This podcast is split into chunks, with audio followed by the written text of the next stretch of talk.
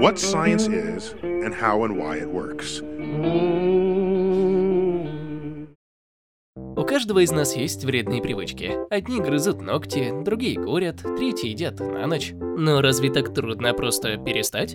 Возможно, вы думаете, что вождение – это череда осознанных решений, но исследование университета Дьюка показало, почти половину наших действий мы повторяем изо дня в день, в одно и то же время, в одном и том же месте. Это и есть привычки. За них отвечают одни из древнейших структур мозга – базальные ганглии, которые также контролируют такие важные функции, как дыхание и глотание. В одном эксперименте ученые из MIT помещали мышь перед входом в Т-образный лабиринт, в левом рукаве которого находился шоколад. Когда дверь открывалась, раздавался щелчок, и мышь отправлялась исследовать лабиринт, обнюхивая стены. Она ходила туда-сюда, пока не поворачивала налево, где и был шоколад. Сканирование базальных ганглий показало высокую активность во время прохождения лабиринта. Но спустя неделю экспериментов мышь бежала к шоколаду сразу, как только открывалась дверь. Теперь мозг реагировал только в самом начале на щелчок двери и в самом конце когда мышь находила шоколад. Все потому, что мозг не любит тратить энергию. Чтобы ее сэкономить, он использует чанкинг, также известный как группирование.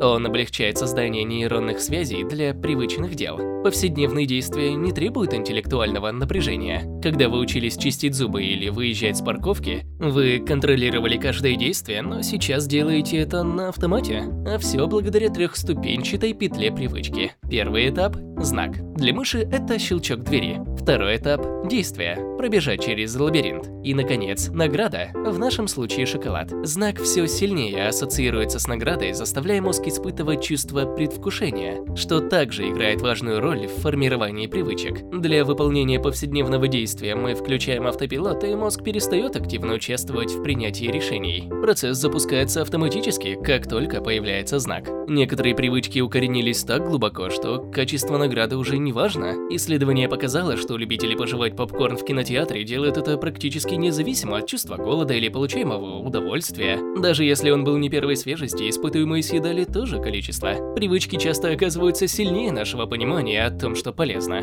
Например, в ходе исследования Take Five жителям города предлагали съедать по 5 фруктов или овощей в день. Программа неплохо справилась с информированием населения, но не с улучшением образа жизни. Пищевые привычки изменились лишь у 11% населения. Люди поняли, что неправы, но их поведение не изменилось. Так что же нам делать? Чарльз Дахик, автор книги «Сила привычки», рассказывает, что на работе каждый день примерно в 3.15 он покупал печенье. Знак – время 3 часа. А вот что выступает наградой, понять непросто. Печенье утоляет голод, является источником энергии, удовлетворяет потребность в сладком и, кроме того, служит предлогом сделать перерыв или поболтать с коллегами. Дахик хотел избавиться от привычки ходить за печеньями, и после череды проб и ошибок он понял, что наградой является общение. Поэтому примерно в 3 часа он делал перерыв и болтал с кем-нибудь минут 10. Он оставил тот же знак, время и ту же награду, общение с людьми, но избавился от лишнего шага с печеньем. Но что делать, если сам не замечаешь, как, скажем, грызешь ногти? Психологи советуют сначала понять, что является триггером привычки. Волнение или, может быть, скука. Во втором случае действие выступает в роли физической стимуляции. Попробуйте в течение дня отмечать моменты, когда вам становится скучно и хочется что-нибудь что-нибудь погрызть. Неважно, бывает такое 5 раз в день или 28. Затем найдите какое-нибудь конкурирующее действие.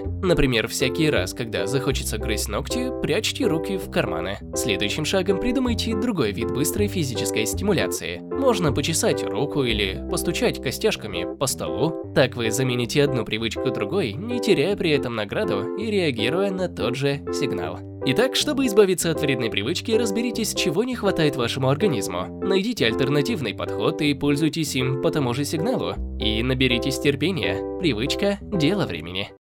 Переведено и озвучено студией Верт Дайдер.